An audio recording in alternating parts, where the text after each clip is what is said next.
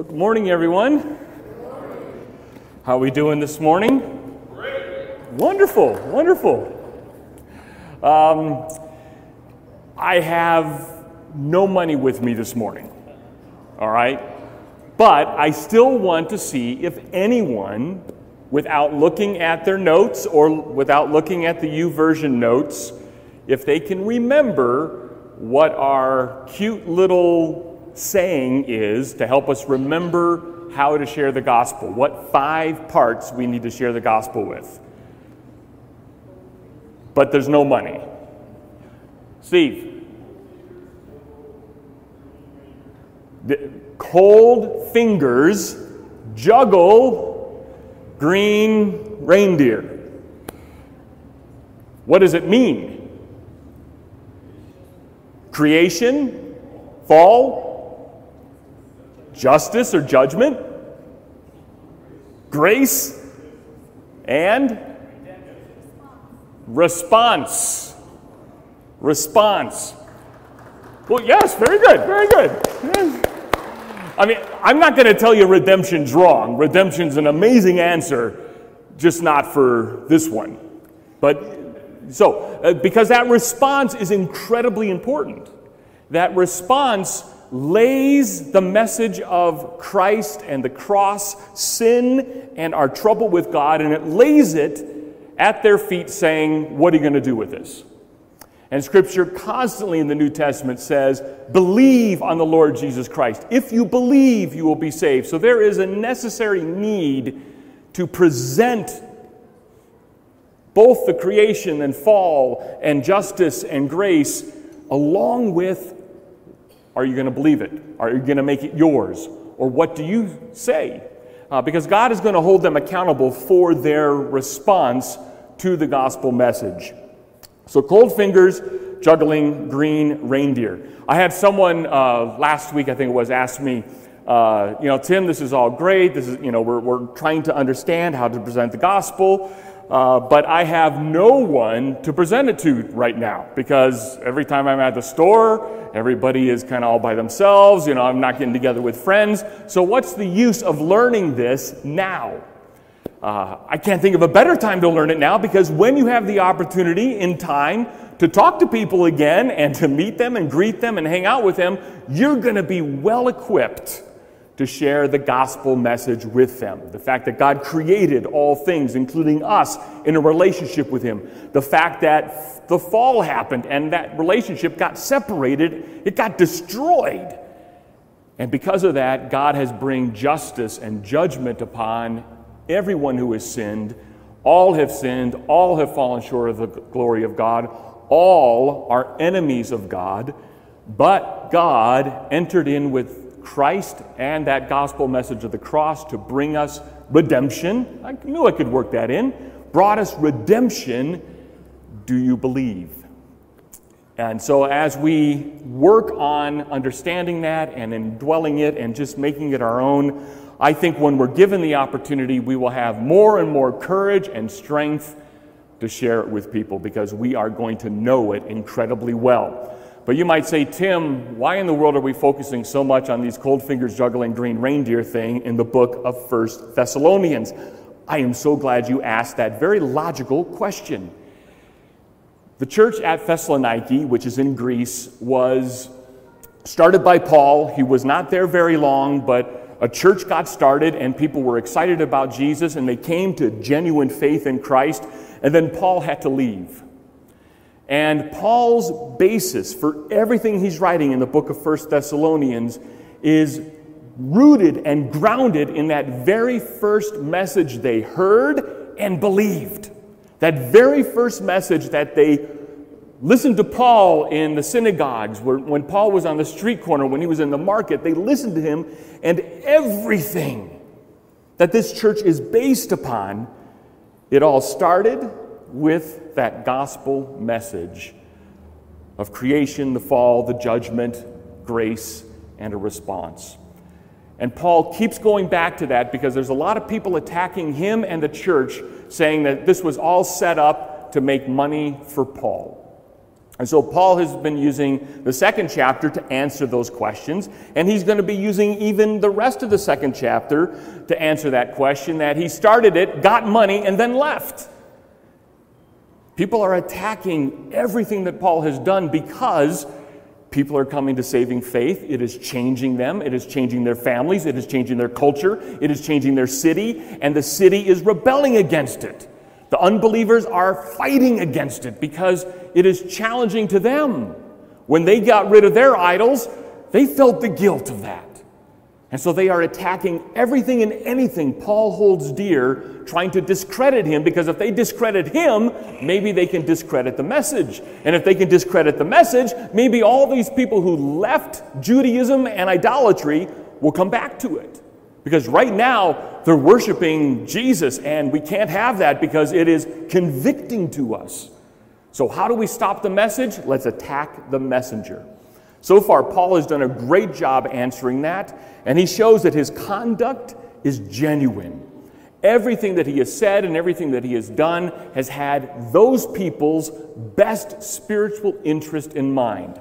He's not doing it for the fame, he's not doing it for the money, and he's not doing it because he's a great speaker and he's a great thinker and he's a great arguer. None of that comes into play because this whole message is focused around the power of the Holy Spirit to change a person's life from fallen and judged to saved, to redeemed, to gloriously accepted into God's family now and forever. Are we okay? All right one color. Uh, so let's start in the first uh, two verses there in 1 Thessalonians chapter 2. 1 Thessalonians chapter 2, starting in verse 17. And we're going to see that the real force, um, the real force behind all of this trial and challenging that Paul has had in reaching the church of Thessalonica is not man made, it is spiritual and it's of the devil. Listen to what he says, starting in verse 17. But, brothers and sisters, something Paul has been saying the entire time in this book, he counts them near and dear to his heart. But, brothers and sisters, when we were orphaned by being separated from you for a short time, look at that language he's using there when we were orphaned by being separated from you for a short time, in person, not in thought. Paul is saying that when we had to leave you, it felt like we were orphaned. It felt like we were leaving family. And when that happens, it is heart wrenching. It's difficult. Think about those times where you have had family and friends over and you've met for, I don't know, a holiday, Christmas, Thanksgiving, Memorial Day, whatever, whatever the celebration is, and you've not seen them in a long time. Maybe it's been a couple years. And you have to part ways, and they have to get back home, they have to travel, and, or you have to travel. That moment where you're saying goodbye, has anyone ever cried? I will admit it. It's happened to me. I've had to cry the emotion of separating from someone that you love and care about is heart wrenching. Paul feels that to the point where he feels like he's been orphaned. That's a tremendous heart connection he has with these people. It's not based on money and what he can get out of the relationship, it is genuine love. And he says, I've been separated you from a short time in person, but not in thought. He considers them near and dear brothers and sisters. And he talks about, hey, I pray for you. I think about you. I hear good reports about you all the time. I talk to other people about your faith. You're always on my mind, even if we're not there in person. He says, out of our intense longing, we made every effort to see you. Paul left because his life was in danger, literally. His life was in danger, danger of being killed. And so he left. And it wasn't because he was afraid of death. He said many times, Hey, I'd rather be with the Lord than, than be on this earth anymore.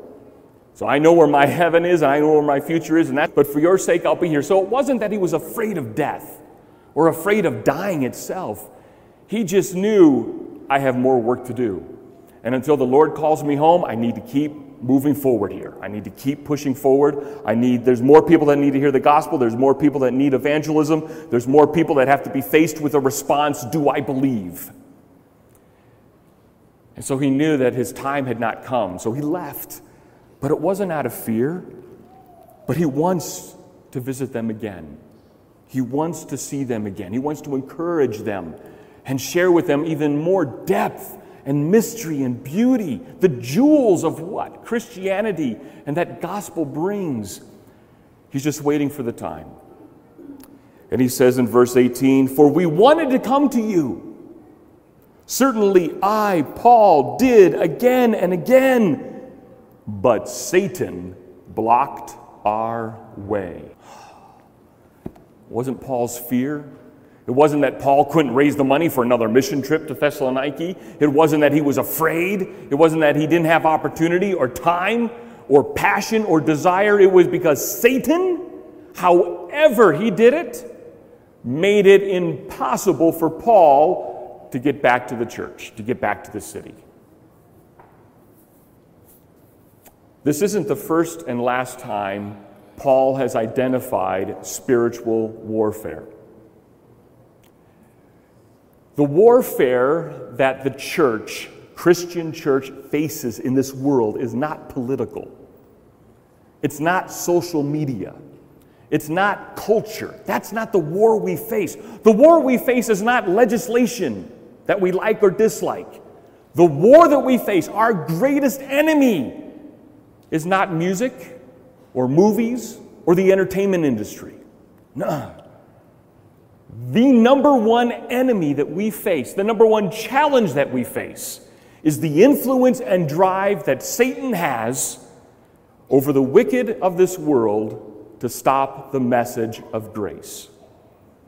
And it boggles my mind why someone like him hates the gospel so much because all the gospel is is a declaration of freedom and love and mercy and tenderness and forgiveness, but he hates it. And anytime that message goes forward, he is going to fight with everything he has. He'll fight and make people believe there is no God. He'll fight to make the point that, well, you know what? Science has proved that there probably is not a God. Or it just doesn't matter. It just doesn't matter. Just believe what you want. And as long as you're true to your belief, you're okay. Satan fills the world with lies and deception. He fills the world with things that occupy your time so your attention is not on Christ, but it's on what you need to do. He can even bring financial ruin to get your eyes focused on what you've lost instead of who you still have. He can bring health problems. So you doubt does God really love me? He is a master of lies to the point where he is described as a lion, a wolf, ravenous, full of desire to devour, that dresses himself up like a Sunday morning Christian just to fool us. Paul has more to say about Satan and his spiritual warfare in Ephesians chapter 6. A famous passage there. I know that you've seen this before, you've read it before, but it's incredibly important. I'm just going to read through Ephesians chapter 6, starting in verse 10. You don't have to turn there, it is a long passage. But it says, finally, again, this is Paul writing to another church he started, this time in Ephesus, which is in modern day Turkey. He says, finally, be strong in the Lord and in his mighty power. Put on the full armor of God so that you can take stand against the devil's schemes. For our struggle is not against flesh and blood. It's not against the system. It's not against society. It's not against culture. It's not against the education system. It's not against the entertainment. It's not against any of that. But it is against the rulers, against the authorities, against the powers of this dark world and against the spiritual forces of evil in the heavenly realms. That is where our enemy resides. That is where he works. That is where he functions. That is where he has power in the darkness of the spiritual world. And he does use his power to influence bad decisions. He does use his power to influence bad cultural norms. He does use his influence to influence education and politics and even sports. He uses his influence anywhere he can to get our focus and confidence off of Christ, whatever it might be. And Paul identifies it not as a flesh and blood problem, not a problem with the person who's doing it, but with the person who's behind it, the real person behind it Satan, the devil. Now, that, of course, does not give people the excuse the devil made me do it. Okay, because God holds us each responsible. The devil's not a puppet master controlling us. Our heart leads us where our heart leads us because that's where it is. The devil just simply uses our heart and says, Ooh, this is an evil heart. I can, I can show it something evil and it will love it and it will do it. And so, Paul, for the rest of that chapter in, in uh, Ephesians chapter 6, talks about the full armor of God. What do we need to do and have to resist this influence? Paul was trying to resist it, but he notices in 1 Thessalonians he's winning at times. I can't get back to you because of what the devil's doing. Now, what does he do? I have no idea. Paul doesn't explain what he's doing. And for us to, to imagine it is just making it up at that point. Maybe Paul couldn't find the transportation. Maybe he just couldn't, maybe he was busy elsewhere. Whatever it is, he identified it's the devil at play here that is preventing me from reaching you the way I want to. He continues in verse 19 and 20, uh, kind of a little bit of encouragement here, amazing encouragement. He goes, uh, For what is our hope, our joy? or the crown in which we will glory in the presence of our Lord Jesus when he comes? Is it not you? Indeed, you are our glory and joy. I don't know how Paul makes the switch from, hey, I want to come see you, the devil's not letting me. Oh, by the way, you are my joy. You are exciting to me. I feel that you are a crown, an ornamental crown of riches in my life. It's almost as Paul is talking to his wife You're my joy. You're my love. You're my passion. You are my focus. Look at the words he uses here. What is our hope, our joy, our crown in which we glory in the presence of the Lord Jesus when he comes? When Jesus comes, you know what I'm going to be thinking about? It's how glorious of a Christian you are. Not because Paul gets a pat on the back, oh, look, Paul, you did all the good work. No, because God intervened in your life and changed you. And that is praiseworthy forever and ever and ever. That God entered into your life and made something beautiful out of it when it was destined for judgment.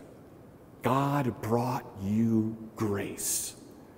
And that whole transition and transaction from fallen to redeemed, Paul is thrilled about.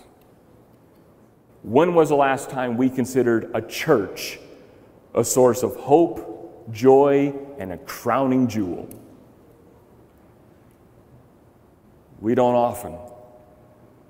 Sometimes we think about what we want changed when we think of a church, what we want different.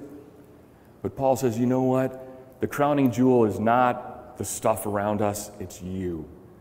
You are near and dear to my heart. That is incredible. That is just joyous that He is the source of joy. Moving on, in fact, I want to talk just real quick about a verse from Revelation chapter 3. Now, fair warning anytime we get into the book of Revelation, there's always going to be challenges to how it's interpreted. We're not going there. We're going to a verse that is crystal clear. in the book of Revelation. It's in Revelation chapter 3 uh, to the church at Philadelphia, uh, starting in verse 7, but I'm going to start kind of in the middle of verse 7 where he actually says this to that church in Philadelphia. Uh, not our Philadelphia, but the Philadelphia in Turkey, Asia Minor. Uh, These are the words of him who is holy and true, who holds the key of David. That's Jesus. What he opens, no one can shut, and what he shuts, no one can open.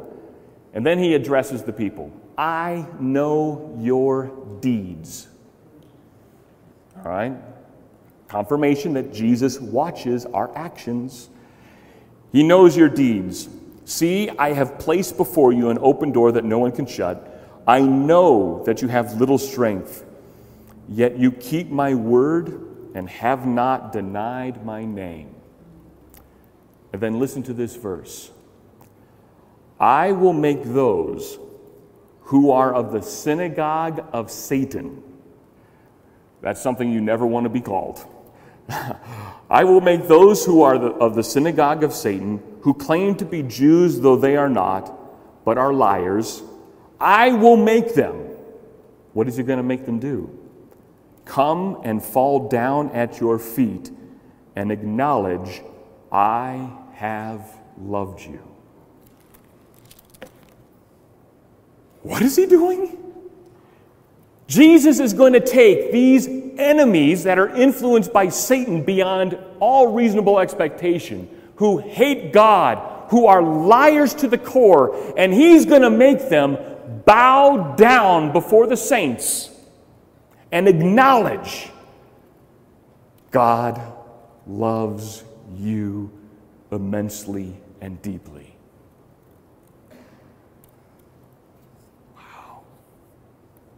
God really loves you. I, I, know we say it, I know it feels common, I know it doesn't have that uh, force of emotion behind it, but you need to know God really, really loves you. To the point where all of our enemies will be acknowledging God loves you. Did you know that that was part of the punishment of the unsaved, of the unbeliever, that they're going to have to acknowledge God loves his children. That's part of the punishment that they are going to have to do. They're going to have to bow down and kneel and say, God loves you. Where all their life, every bit of their effort has been to deny that there is a God to not to deny that there is sin, to deny that there's a fall, to deny that there's any relationship with God, and certainly to deny that Jesus Christ is the only hope. They will have to acknowledge God loves you. That is how important it is for you to know that message God loves you. Do you believe that? It's not just a quick little song lyric, you know, Jesus loves me, this I know, for the Bible tells me so, which is an amazing biblical truth. But it's real. And whenever, whenever you feel alone, whenever you feel forgotten, whenever you feel slighted, whenever you feel desperate or lost, whenever you feel that you are fighting alone. You need to remember this, my brothers and sisters, that God loves you deeply. And nothing will change that fact. That His love for you is eternal, that it is passionate, that His love for you is deep that His love for you is never changing.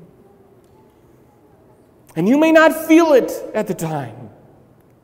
You may feel everything but love.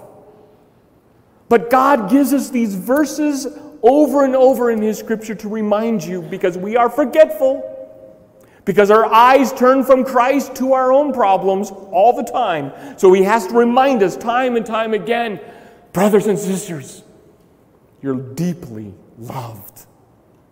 Deeply loved. Even if you're not experiencing that from other humans, you're experiencing it from the God man, Jesus Christ. Fully God and fully human. And you're experiencing it from the Father of light, the eternal Father, the Alpha and the Omega, the beginning and the end. Never again doubt does God love me? He does deeply. And that love is so evident in Paul's mind that even though he is being stopped from visiting these brothers and sisters he feel like he's orphaned from, he says, I'm going to eventually send you help. In chapter 3, he does just that. He says, So when we could not stand it any longer, we thought it best be left by ourselves in Athens. We sent Timothy, who is our brother and our co worker in God's service and spreading the gospel of Christ, to strengthen and encourage you in your faith. So he's going to send Timothy, that kind of young Christian that he brought under his wings, that he's taken on several missionary journeys, that has heard Paul present the gospel multiple times. He goes, Now, Timothy, is a guy who's going to be able to strengthen your faith because he's there spreading the gospel. He's spreading that message of creation and the fall and judgment and grace and a response. He's there with me. And he's going to be there to show you how deep and desperate God's love is for you. So that no one would be unsettled by these trials. Because he knows there's, there's things going on in Thessalonica, there's persecution, there's, there's not martyrdom yet, but there is certainly a lot of troubles that the Christian has to endure. And so he wants them to be strengthened and encouraged during those trials. So Timothy is the guy. For you know quite well that we are destined for them. What are we destined for? Well, what does Paul talk about just right before in that first sentence? Trials. Trials. I ignorantly, when I first became a Christian, presented the gospel to many people with this kind of phrasing. I, I, I, was new, I hadn't even spent much time in the Lord, I didn't have a lot of knowledge, I certainly was not discipled. And so I kind of went out on my own and I told people that if you believe in Jesus, you're going to have a wonderful life. If you want a wonderful life, if you want a happy life, if you want a fun life, you need to believe in Jesus because Jesus will change your life into a fun, happy, comfortable life. I was so wrong. Jesus has never promised once, once, if you believe in Him, your life will start to make sense and it will get better. Never once. In fact, he has said the opposite. If you follow me, you need to understand if they persecuted me, they're going after you too. So if you want to follow me, you got to take up your cross and realize that you will come under pressure to change.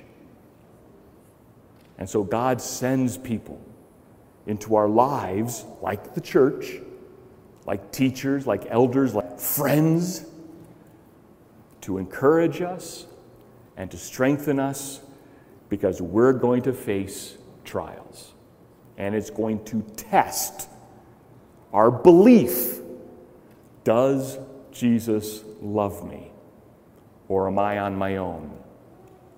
Is all this just for show? Is this really a crutch for people who are weak? Or is this really the eternal God saying, I'm with you, I'll never leave you nor forsake you? Are you going to believe that even when it is tough? Even when the car gets broken, even when the job is lost, even when the health goes away? Are you going to trust me? Are you going to remember I love you? Or are you going to turn your back on all the beauty of the gospel?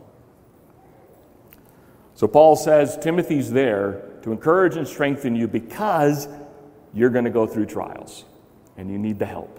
We can't get through them on our own. He continues and says, For you know quite well that we are destined for them. In fact, while we were with you, he says in verse 4, we kept telling you that we would be persecuted. And it turned out, it turned out that way. As you well know, they were driven from the town. For this reason, when I could stand it no longer, I sent to find out about your faith. I was afraid that in some way the tempter, that is the devil, had tempted you away that our labors might have been in vain. So Paul sends help. Paul's just. He will not forget your work and the love you have shown him as you have helped his people and continue to help them. God does great work in his people so that his people would reflect that great work in the lives of others.